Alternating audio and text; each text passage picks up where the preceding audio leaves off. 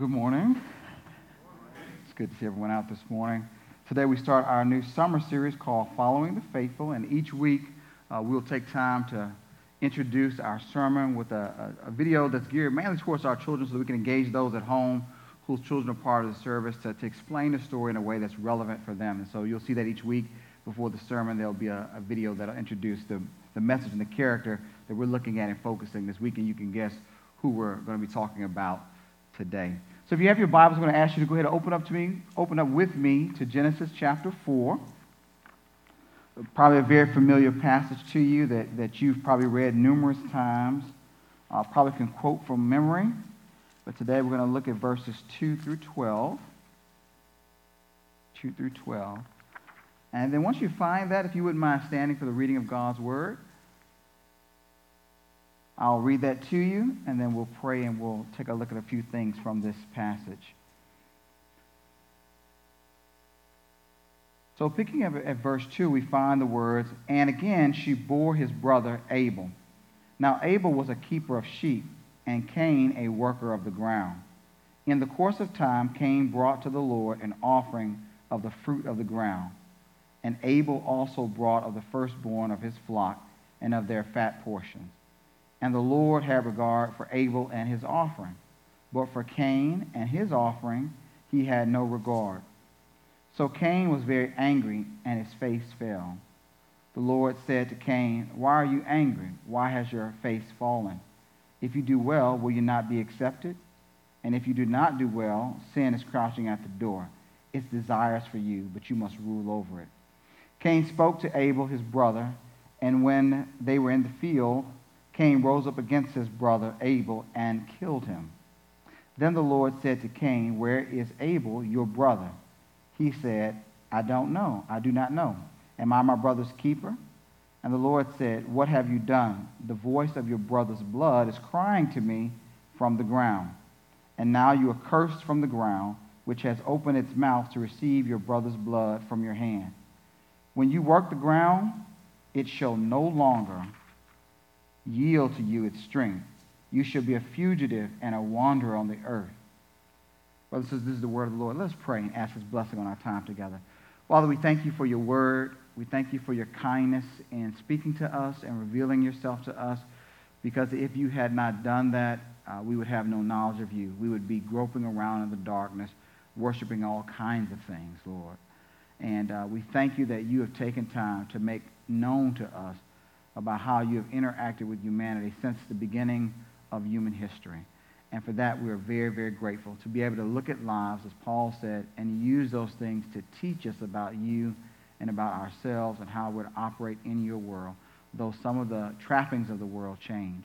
So we ask your blessing on our time, that you would be with us, that your spirit would minister to our hearts and minds, uh, that he would make known to us your word and help us to understand how we're to live in this world in light of what you've communicated and what you've done. Uh, and Lord, may we grasp onto that. May our hearts uh, be like the soil that, Lord Jesus, you described when you were on earth and told the parable of the soils.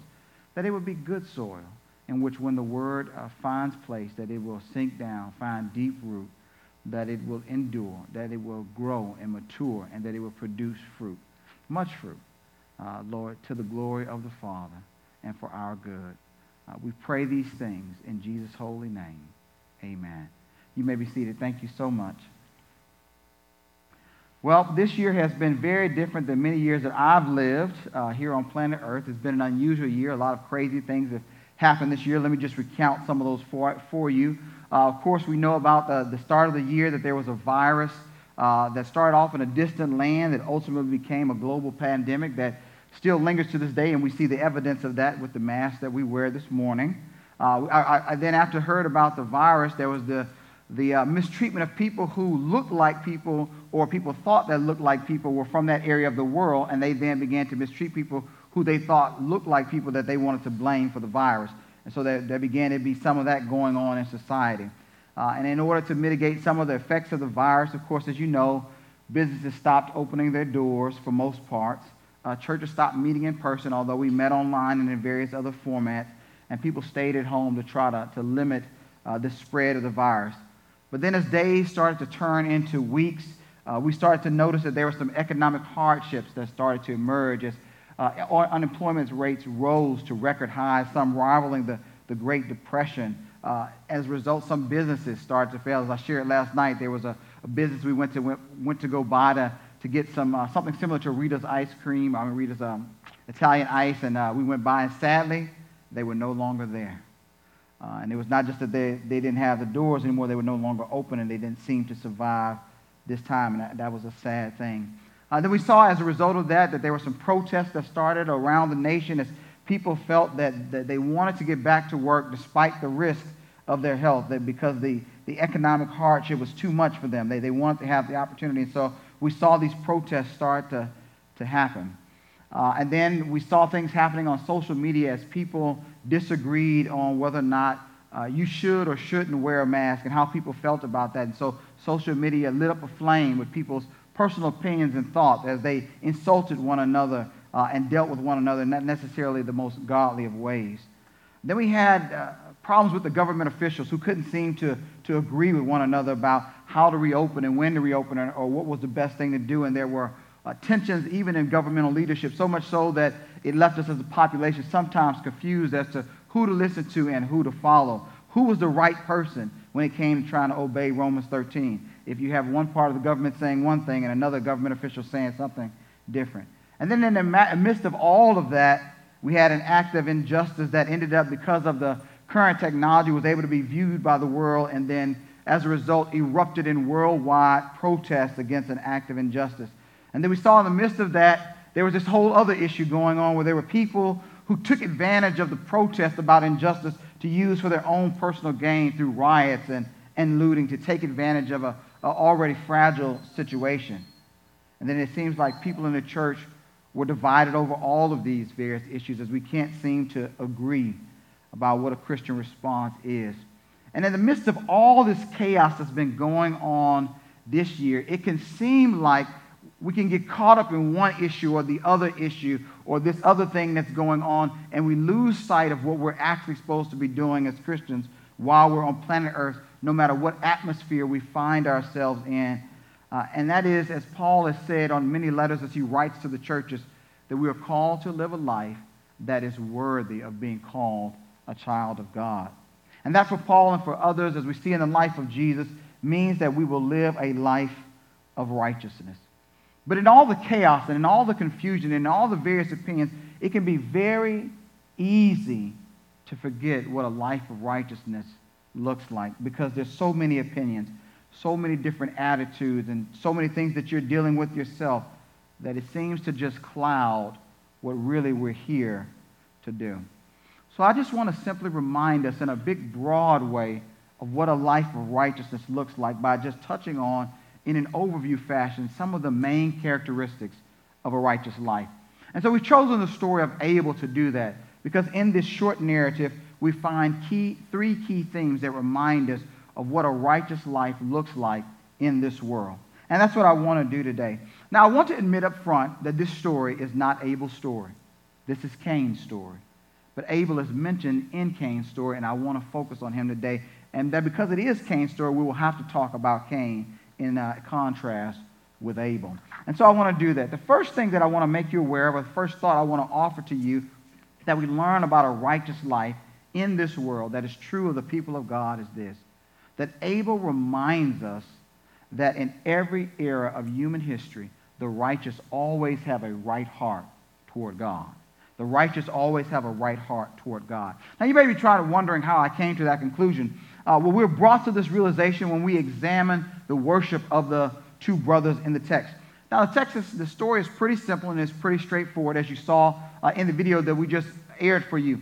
Uh, it's, it's, a story about two brothers, an older brother and a younger brother, who, uh, at, at, whatever time they come from their professions to worship God. Uh, and in this case, uh, the word that's used in the text is not one that indicates that this is a sacrifice that we would find in the law. But the word that is used here actually deals with this is kind of what's going on is a, a gift that is brought to express thanks to God. So th- this is not a sacrifice, it, it, it's a way to say thank you to God. And that's what's going on in the text. And we find out that God doesn't always accept people's worship. And this is our first time it, it, running into that idea, which we run into later in Scripture, but God doesn't always accept people's worship just because they offer it. And in this case, that's what happened. God chooses one brother and accepts his offering, and to the other one, he declines. No, thank you, is what God says to him. I'm not going to accept that. And then that, that, that then raises for us a question uh, Is God playing favorites here between the brothers as we saw, like with uh, Jacob and Esau, with Isaac? And is, is, that the kind of situation that we're facing here? And, and I don't think that's the case with God. And, and the reason why I'll tell you that I don't think that's the case is because I think the author of Genesis, who we would attribute to Moses, leaves some clues in the text about what's really going on. And, and, I, and I want to share those with you. The first clue we see is when we make a comparison between the two offerings. You have your Bibles open. Look back at the text with me at verse 3. I want you to notice there in the text the way that the author chooses to describe the gifts that are brought to God. When he talks about Cain, uh, there, there's no modifications, no, no, no descriptive words, just he brought an offering. But when we get to Abel's offering, we notice that he uses two descriptions. One, he calls it the firstborn, and then other, he says they're fat portions. Or if we would take those two descriptions together, which some do, what it really means is he bought, brought the fattest of the firstborn of his flock. What the author wants us to know here is that Abel has brought the best from his profession that he has to offer to give it to God as a way of saying thank you. But when we compare it and look at Cain's in light of Abel's, we see that Cain simply brings a gift. The implication of that is that whereas Abel brought his best from what he had to offer from his profession, that's not what Cain has done. He's brought just something, not the best of what he has to offer. That's clue one. The second clue in the text comes at the end of verse 5. We notice Cain's disposition when God says no to him. Notice how Cain responds to God when God declines to accept what he wants to offer. Cain becomes burning with anger, so much so that he can't even contain it so as to hide it with his facial expressions. His body language displays the anger that he feels. Sometimes this happens with my kids when I tell them no, uh, they get frustrated and their face begins to display that uh, as I look at them and I say to them, Why are you angry since I just told you no? And then they say right behind it, I'm not angry. And I'm like, But your body's saying that you are. right? I'm sure you've experienced that, right? And this is the same thing that's happening here. God is looking at Cain as a parent to a child, and he notices that, that, that his response to the no is visible anger. He's seething, he's, he's boiling over. His emotions are out of control because he's frustrated that God has told him no. And usually when that happens, that's an indication of something else. That brings us to the third clue in the text. We notice it in the final verses, just we're picking up in verse 6 and afterwards, where God gives us insight into the situation as he gives parental counsel. Notice how God responds to Cain. He doesn't just simply wave him away. I'm not going to accept that. He says to him, as a good parent, hey, listen, you didn't do that the right way. Let me help you. Here's the right way to handle this situation. Let me give you the guidance. If you want to be accepted, you need to do this. If you want to get this chore right, let daddy show you how to do it. That wasn't the right way to do it. Let me walk alongside you and show you what's right. And so God offers to Cain, he says to him, Listen, there's a right way to do this, and if you do it the right way, I'm going to accept you, son. But if you're not willing to change how you approach me, then that means that there's another issue going on. It's not the offering that's the problem. There's an internal problem going on in your heart. You're having a battle with sin. And you need to not allow sin to master you. But what we find out from the text as it unfolds, the story unfolds from us, we realize that Cain is unwilling to let go of his anger. He's unwilling to change. Repentance is not on his mind. And so when we put all those clues together, those three clues I've shared with you, we come to realize that this is a heart issue. And that's the problem in this text. Rabbi Litke put it this way. He said, look, it was not the offering per se which was not commendable, but rather the offerer, who did not come with a pure heart and clean hands, but with arrogance and disrespect. And it is to this that God's admonition pertains. warning him to be mindful of the sin of overbearing that always crouches nearby, which, if he wills it, Cain can master it. Uh, master it. What we learn from this is that the condition of our hearts toward God will always influence our worship and service of God. Abel, because his heart was right toward God, sought to offer his best to God because in Abel's heart, what I believe was going on is that he had a desire to please God. And that's what we see as we look throughout the lives of the righteous throughout the Old Testament and into the New Testament. The righteous always seek to have a right heart before God, even when they have failure or fall into sin in their lives. Think back to Psalm 51. What is that context about? It's about David after a point in his life when he fell into sin, he sought to get his heart right with God. And David fell into the category of the righteous. See, for the righteous, worship and service of God is never just about the external things we do. It also engages our internal reality, that both things have to be working together. This idea is repeated in the New Testament, this same kind of idea when Jesus tells a familiar parable that we've probably memorized ourselves. He tells a story about two men who go up to pray, and he chooses, as Jesus often does, those people in society that would not particularly fit those roles to, to contrast what he wants to get across. In this case, he chooses someone who's highly religious and was known for being a religious person, a Pharisee. And then he chooses someone who was often viewed in society as would never be religious, would never be someone God would accept, at least from the religious standpoint of their day, a tax collector. And he says both men went to do something good. They went up to pray to God. But when they got there, something unexpected happens. There's a, a turn in the story that you don't expect. And that is that the Pharisee prays, but he prays with prideful arrogance. And the tax collector with humility. The, the, the Pharisee, he simply says to God, God, I'm so thankful, but let me express the kind of thanks that I have. I look around at society and I see all these other people who are not like me. And I'm so glad I'm not like them. It's arrogance. But the tax collector, he recognizes his own sin, recognizes the wrong he's done before God. He won't even lift up his head in prayer to, to look to heaven. He's so ashamed about the life he's lived. He recognizes that he should not be in God's presence. And so he comes before God in humility, bows his head, and simply says to God, to acknowledge his unworthiness, Have mercy on me, a sinner. And what does Jesus say, which is surprising in the story? Whose prayer does God answer? The one you would not expect, the tax collector, the unworthy one, because he approaches God with the right heart. And so we learn from this, as we see in other places that are illustrated from us, that God is concerned not just about the gifts we offer, but about the heart that offers it. Because God knows how we really think and feel about Him, as well as what we think and feel about ourselves.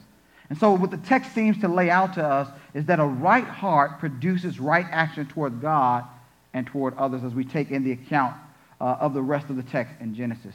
So, what might a right heart like Abel's offer to God in our present context? Well, Paul writes this to the Thessalonians that I think gives us a clue. Paul says this. Notice what the text says. But we ought always to give thanks to God for you, brothers and sisters, here we could say beloved by the Lord, because God chose you as the first fruits to be saved through sanctification by the Spirit and belief in the truth.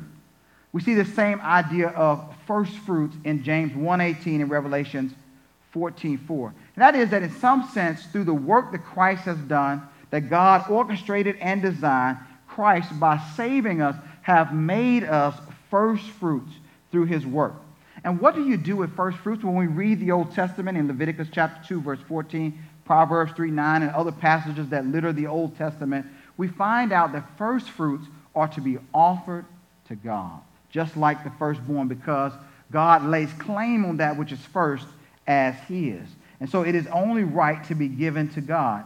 And it's in light of this understanding that I believe that Paul, so we have that wonderful letter of Romans where he takes 11 chapters to lay out what God has done in Christ for us and our position in the world outside of the work of Christ and where we stood before God until Christ had uh, done the work that God had laid out so that we could be saved and brought into a right relationship with God. And he says, after all of this, that he's taken time to lay out what God has done. He says, listen, notice what he says in Romans 12. I appeal to you, therefore, brothers, we might say sisters here, by the mercies of God. Mercies of God here referring to all he's written in the previous 11 chapters, to present your bodies as a living sacrifice, holy and acceptable to God, which is your spiritual worship. See, Paul has the idea because you now become first fruits that it's only right that you give back to God what belongs to him. And what belongs to him is you. He, he's saying that ultimately what is to be offered to God is the allness of who you are because you now belong to God as first fruits. And that's why in Corinthians, when he's talking to them, he says to them, Listen, because you now belong to God, everything you do ought to be brought under this aspect of that. Everything that I live for is to bring glory to God. And he names many of things in that text at the end of chapter 10. He says, Eating and drinking, those daily activities are, are also to be done for God's glory. Because all of what you do and all of who you are belongs to God and ought to be offered up to Him in worship. So the question I ask myself and I ask you, how has your worship and service of God been of late? Is it mere tokenism like Cain, or is it true heartfelt worship and service like Abel? That brings me to the second thing I think that we learn from this text as we look at Abel's brief life description in Genesis chapter 4. Abel also reminds us that often in this world the righteous will suffer at the hands of ungodly people or the wicked. That the righteous will often suffer at the hands of the ungodly and the wicked. So, first of all, you might be wondering why do I classify Abel as righteous? Where did I get that idea from? Well, there's two at least things in the text that let me know that. First, the fact that God accepts Abel and his offering. The second thing we pick up from the New Testament because that's the witness of the New Testament about Abel. There seems to be a consistent witness about Abel. In Matthew chapter 23, verse 35, uh, and then you see the same kind of thing in Luke, Jesus refers to Abel as among the righteous. And if Jesus calls you righteous, I think you're pretty much righteous, right? So if he says you're okay, then you're okay. Uh, and then we see in the writer of Hebrews, he refers to, to um, Abel is righteous in chapter 11, verse 4. And then the Apostle John, the same thing in 1 John chapter 3, verse 12, he refers to uh, Abel as righteous. So there seems to be this consistent witness that in the New Testament, Jesus and his apostles look back at the Old Testament, and when they look at Abel, they put him in the category of the righteous versus the unrighteous. But Cain is a totally different story. So when we get to Genesis chapter 4, verse 8, we read about Cain, and it's so interesting that here God is reasoning with Cain. God is reasoning with Cain. But Cain won't even be persuaded away from his sin by God himself. He, he won't let go of his prideful anger. He refuses to change his disposition toward God. Now, Cain is angry with God, right? But Cain can't get to God to inflict hurt or harm upon God. So, what does he do? What he uh, esteems to be the next best thing. Well, if I can't take my anger out on God, I can vent it on my younger brother who's living a godly life. See, Cain wanted God to accept the world on his terms. So Cain says, God, this is what I want you to have. And God says, No, I'm not going to accept it that way. And Cain then becomes frustrated by that. And it may be because in Cain's own heart, he felt as though his hard labor uh, was what really earned and brought about the produce in his life. That's why he prospered in his field. It wasn't because of God, it was because of him. He was the one who had worked the long hours. He's the one who had got up early and stayed up late. He's the one who had watered the plant. He had done all this work, and, the, and, and what he was enjoying was the fruit of his labor. And so now, why would he give the best to God? Because he is the one who had actually done all the work. But Abel, by looking at him who had also labored diligently, shows that Cain's thinking is deficient as he recognizes God's provision in his life. And what do you do when you're mad, you're angry, and you're unreasonable? If you can't get at the person that you want to get to, you find those who are like the person you want to get at. And if you can get to them, you take your anger out on them. And that's exactly what he does. Because Abel is a visible reminder that, that Cain is wrong. His attitude is wrong. His way of thinking is wrong. And so what he decides to do is, I don't have to look at this reminder anymore. And so he decides to rid himself of Abel. And what we find in this very first uh, instance uh, of, of human evil towards other human beings, which was going to get proliferated throughout the Bible and throughout human history, we see a pattern. And that is that the righteous will often suffer at the hands of the wicked in this world. Let me cite, cite for a few examples just to bring that up as we walk through the history of the world. Of course, Pastor Mike shared a sermon about Daniel a few weeks ago, and in that we remember the reason why Daniel ended up in the lion's den is because there were some other officials who were jealous of Daniel, and they were wicked. Their hearts were not right toward God, but Daniel's was, and they wanted to get rid of him. And so what did they do? They concocted a plan in order to have him executed. We see the same thing in the life of Jesus. Why did Jesus end up from a human standpoint on a Roman cross? Because those who were in power, whose hearts were not right with God, who had political power, be able to manipulate that power, didn't like Jesus and wanted to get rid of him. And as a result of that, he ended up on a Roman cross, accused of sedition. We see the same thing when we get to the New Testament after the era of Jesus' ministry in the life of the Thessalonian believers who have had a right heart toward God. They now are followers of Jesus, and they're being afflicted by those who are in society around them. Paul says to them, hey, listen, this is because you're living a righteous life. And it proves that because others are standing against you and their hearts are not right.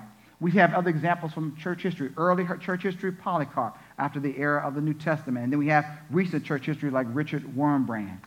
Those are some of the examples to let us, just to remind us that in this world, there will be persecution. Paul says as much when he writes to Timothy. He writes these words here. He says, Indeed, all who desire to live a godly life in Christ Jesus will be persecuted.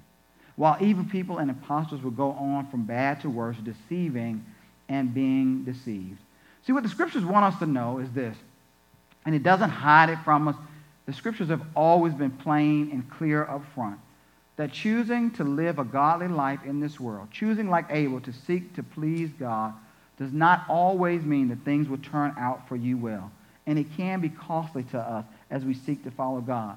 See, when you choose to be ethical on your job, it doesn't mean that you're always going to be rewarded and you're going to be given a promotion because you made an ethical decision. That's not always how it turns out. Sometimes following Jesus faithfully means that uh, there will be consequences in your relationship. Your family, your friends may not understand why you've chosen to make certain decisions according to God's word versus how they would have made a decision.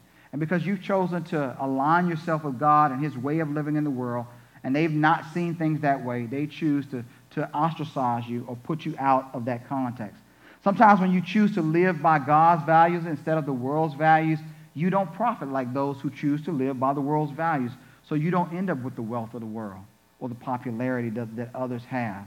And sometimes when you choose to help people who are in bondage because you're like, look, I have a heart for these people. I see that they're enslaved. I want to set them free. I want to see them get out and enjoy freedom. That there are others who have been profiting from their bondage that don't like the idea of these people being set free. And so they become angry with you and work against you. And that's just some of the realities of the world. And there are some, some realities that in some places in the world, when you go out to share the gospel and tell others about what God has done, it might end up with you receiving some jail time. You might be incarcerated for doing that. But it's into this context that we are called to follow the way of Christ. Because Jesus reminds us there's far more going on, and you've got to think about the end as you're living through the process. And he said this Enter by the narrow gate, for the gate is wide and the way is easy that leads to destruction. And those who enter by it are many. For the gate is narrow and the way is hard that leads to life, and those who find it are few. So, what are your expectations about living a godly life? What did you expect the road would look like to be faithful to God in this world?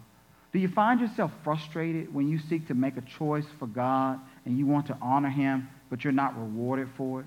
Do you find inward uh, anger burning like Cain? Or do you humbly accept that and say, I have to remember that saints suffer in this world? That's the reality. That brings me to the third point in the text that Abel reminds us of. And is that Abel reminds us that the righteous must trust God to vindicate them. The righteous must trust God to vindicate them. So there's this reality that we're called to live a godly life. There's a reality that as we live a godly life, we're going to rub people the wrong way. And some of those people that we rub the wrong way are going to respond to that rubbing because it's going to irritate them. And they, like Cain, are going to allow their anger to take over, and they're going to then act that anger out on us who, like Abel, seek to live a godly life. However, when we look at the writings of the New Testament, when we look at what Jesus taught his disciples, and we look what the apostles then took from Jesus and encouraged believers to do, we're always encouraged not to follow the path of retaliation. Notice what Paul says in the letter to the Romans. He writes this Beloved, never avenge yourselves, but leave it to the wrath of God. For it is written, Vengeance is mine, I will repay, says the Lord. To the contrary, if your enemy is hungry, feed him. If he is thirsty, Give him something to drink, for by doing so, you will heap burning coals on his head. Do not be overcome by evil, but overcome evil with good. The Apostle Peter then cites from Jesus' own life an example and says that we ought to follow that example when he writes these words For to this, that is, you as a believer, have been called. Because Christ also suffered for you, leaving you an example so that you might follow in his steps. He committed no sin neither was deceit found in his mouth. When he was reviled, he did not revile in return. When he suffered, he did not threaten, but continued entrusting himself to him who judges justly. And we see God render that judgment in the resurrection. God did judge justly. Humanity rendered its verdict on Jesus, found him guilty, and said he's not the Messiah, and pronounced death. God overturned that verdict and said, No, the higher court, the highest court, finds him righteous and right. He is the Messiah. And God then gave him life, and he lives now forevermore, never to die again.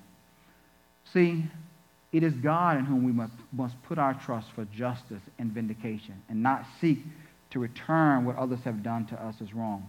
We see this in the text that God is the one who takes care of his people. After the untimely death of Abel, of course, Abel could not advocate for the injustice done to him. He could not go back and say, Hey, Cain wronged me out in the field, God. He, he couldn't do that. But notice in the text, Genesis chapter 4, look at verses 9 and 10. We see that God doesn't miss a beat. He knows exactly what's going on on earth. He sees it, he hears it, he's well aware. There's nothing that slips by him. And in light of that, we see in verses 11 and 12 that God does something in human history about what Cain has done he brings justice upon Cain. And not only do we see this at the beginning of the Bible, but we see the same example at the very end of the Bible in the book of Revelation. If you were to turn to, to Revelation chapter 6, verse 9 through 17, I won't read it for you. I'll just give you a synopsis of what happens there. This is the fifth and the sixth seal that will be opened by the Lamb that was in God's hand. In the fifth seal, we have the saints, the martyrs, who have lost their lives in the light of the generation of the church, who have given up their lives uh, because the wicked have pursued them and unjustly taken their lives. And they cry out to God, Lord, won't you bring justice? Will you not do something? And then when the sixth seal is open, it's God's response to what happens in the fifth seal, to the cry of the martyrs. What does he do? He brings final judgment on the entire world, that great and dreadful day that, uh, that has been talked about by the Old Testament prophets, the main theme in the minor prophets.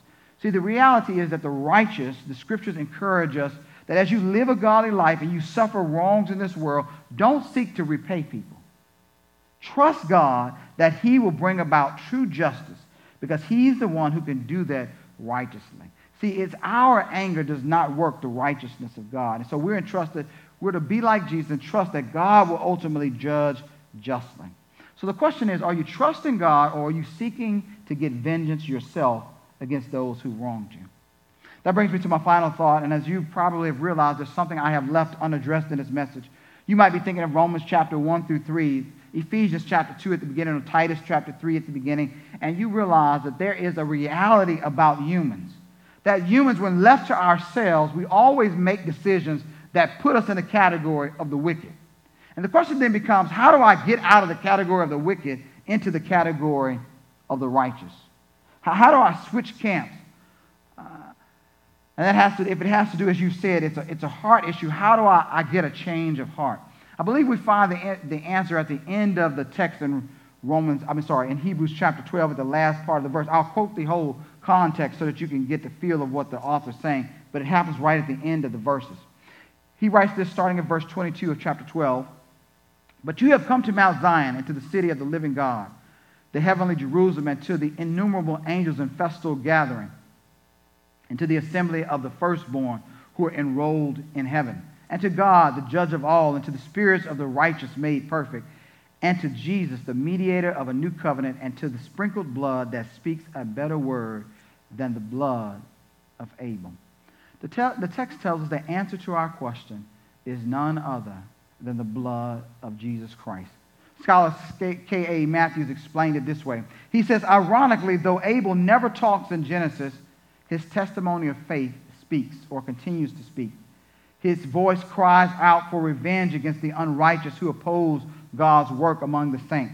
And although it is Abel's blood that convicts the sinner, it is the blood of Christ that makes adequate reparations for the sins of the unrighteous, offering forgiveness and not vengeance, speaking a better word than Abel.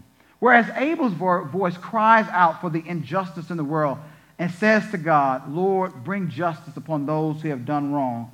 Christ's blood cries out for something different. It says, Yes, I understand that they're unrighteous, but I paid the cost for their unrighteousness. For those who are willing to repent, have mercy on them, forgive them, and reconcile them to yourself. Jesus' blood cries out for forgiveness and for salvation for the unrighteous sinner. And that is how we are moved from the category of the wicked to the category of the righteous by the blood of Jesus, who cleanses us and gives us his spirit, who changes our heart from seeking to live for ourselves to, to seek to live like Jesus did. And as we see in this small context, Abel, that is, to have a desire to please God in everything we do.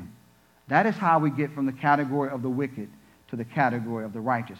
So I want to kind of sum up what does this look like in a real person's life when we live and these truths are operating in our lives. I want to, to recall for you the life story of Richard Wurmbrand, uh, the, the founder of the Voice of Martyrs, and share with you his life story in summary to, to show you how this plays out in a real life in human history and how these things, these thoughts I've shared with you work out. So Richard was born in Bucharest, uh, Romania. Uh, he was born there in the early 1900s, uh, in 1909. Uh, he grew up and happened to be a very gifted in- individual. Uh, one of the ways we knew that is because he learned to speak nine languages fluently. Uh, he was involved in politics and ultimately became a stockbroker. When he was in his mid 20s, he, like most of us, he, the, God worked it out where he met a nice young lady named Sabina Oster, and he met her, and they ended up getting married when he was about 27 years old. Uh, neither of them were believers at the time, but about two years later, there was a German carpenter who uh, God orchestrated that was in their lives and shared Christ with them. And as a result of that testimony, both he and his wife came to faith, and their life went in a brand new direction. He ended up uh, leaving that career and ended up getting involved in becoming an Anglican, Anglican minister and ultimately uh, a Lutheran pastor. And then the world went into chaos. World War II happened. Richard and his wife Sabina then as believers with faith in Jesus Christ saw opportunity among the chaos that was going on in the world and in their specific country of Romania. He saw that there were opportunities to share Christ with others, that is, with those occupying hostile German forces that were coming in. He shared Jesus with them. He went into bomb shelters, he and his wife, and ministered to people who were there and rescued Jewish children who were like them, Jewish as well, from ghettos and things like that. And during this time, as a result of that, as they were sharing Christ and ministering to help others and to free them, they suffered at the hands of those whose hearts were not right with God. On several occasions, they were beaten. Sometimes they were uh, put in very harmful situations, and, in, at least on one, one specific instance, they almost had a Cain and Abel experience. And during this period of time, his wife lost her family, of course, to the concentration camps, but they continued to serve God. And finally, the war came to an end. But right after the war came to an end, the government changed and Romanian communists took over and seized power, and Russian troops now invaded their land. But they didn't stop. They continued in the same direction. Now they continued to minister to those who were their countrymen who were oppressed and saw opportunity now among Roman, uh, Russian soldiers to share the gospel of Jesus Christ, and that's exactly what they did. And when they had an opportunity to represent, Christ, that's exactly what they did. That same year of 1945, right after World War II, the new government held a, a forum, which was called the Congress of Cults. And, and, and there they allowed religious leaders to stand up and profess their loyalty and, to the communist government and state how wonderful communism is and to the new regime that had taken over. But when Richard had his chance to stand up, that's not what he did. Instead, what he did is stood up and as a follower of Jesus Christ, he said to the entire nation, because it was being aired uh, over the radio, that believers were to give their allegiance to God and to Christ alone and not to the government that had taken over. You, I'm sure you realize that that did not gain him popularity with the current government. But over the next two years, he continued to be faithful, he and his wife working, putting out gospel tracts and sharing gospel messages with those who were occupying their land, seeking to, to share the gospel. They, uh, they ended up getting out over a million gospels to Russian troops and, and helped to get gospel smuggled into Russia to, to minister to those who were there who had not heard about Jesus Christ. They continued to be faithful. In the following year, after 1947, of course, on his way to church, of all places he was heading to, he was arrested by the secret police of the government. He was taken and put into prison where he would spend the next 16 years of his life. And during his 16 year stint there in prison, his wife would be arrested for three of those years, and their nine year old son would be left homeless. And thankfully, other believers who they had ministered to took him in and cared for him until his wife was able to be released. And finally, he was released under an amnesty clause, and he continued to work for Jesus. And it was through the two other organizations paying about $10,000 that ransomed him that allowed him to leave Romania because he had been a political prisoner.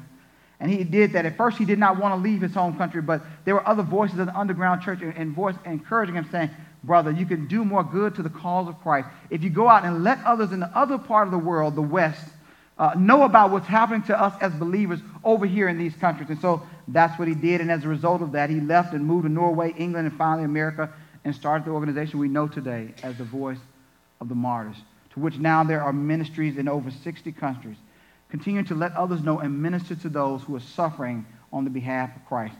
And in 2001, he passed away after being faithful to Christ for some almost 92 years there of life as he uh, had lived. And what I get from that as we see this, that as we seek to live a godly life in this world, people are not always going to be happy about what we've done as we seek to serve God. And sometimes the world is going to push back. Sometimes we're going to find ourselves in some very uncomfortable situations. And in those moments, we are called to stay faithful to Christ despite what we experience. And we're called that when we ex- experience hardship to not allow anger to rule our lives and cause us to want to retaliate and cause harm to others, but instead to humble our hearts before God, knowing that He will do justice and praying because the blood of Christ says something better than the blood of Abel, that God would ultimately change their hearts as He has changed our hearts, so that they might experience the freedom and transformation that we've experienced. And that's what it means to live a life of righteousness in this world. That's what it means to live a righteous life. Let us pray. Father, I thank you for the testimony of Abel. And I do pray, Lord, that you would help us to live a righteous life. May all of our heart be engaged in what we do. May we not be just token uh, in the sense of just going through the motions of worship and service of you, be, but be truly heartfully engaged in the worship and service, in your service. And God, when we encounter hardships in this world because others don't see things the same way we do, may our hearts be filled with compassion, filled with mercy. And we can see, seek, as Richard and as Sabina did, Lord, to continue to see opportunities to minister to others and not to try to repay them for the wrong that they've done to us, knowing that you will bring true justice. But what we would really like to see is that you would change their hearts and bring them into relationship with yourself that you would reconcile them and allow them to become new as you've allowed us to become new. We pray these things in Jesus' holy name. Amen. Would you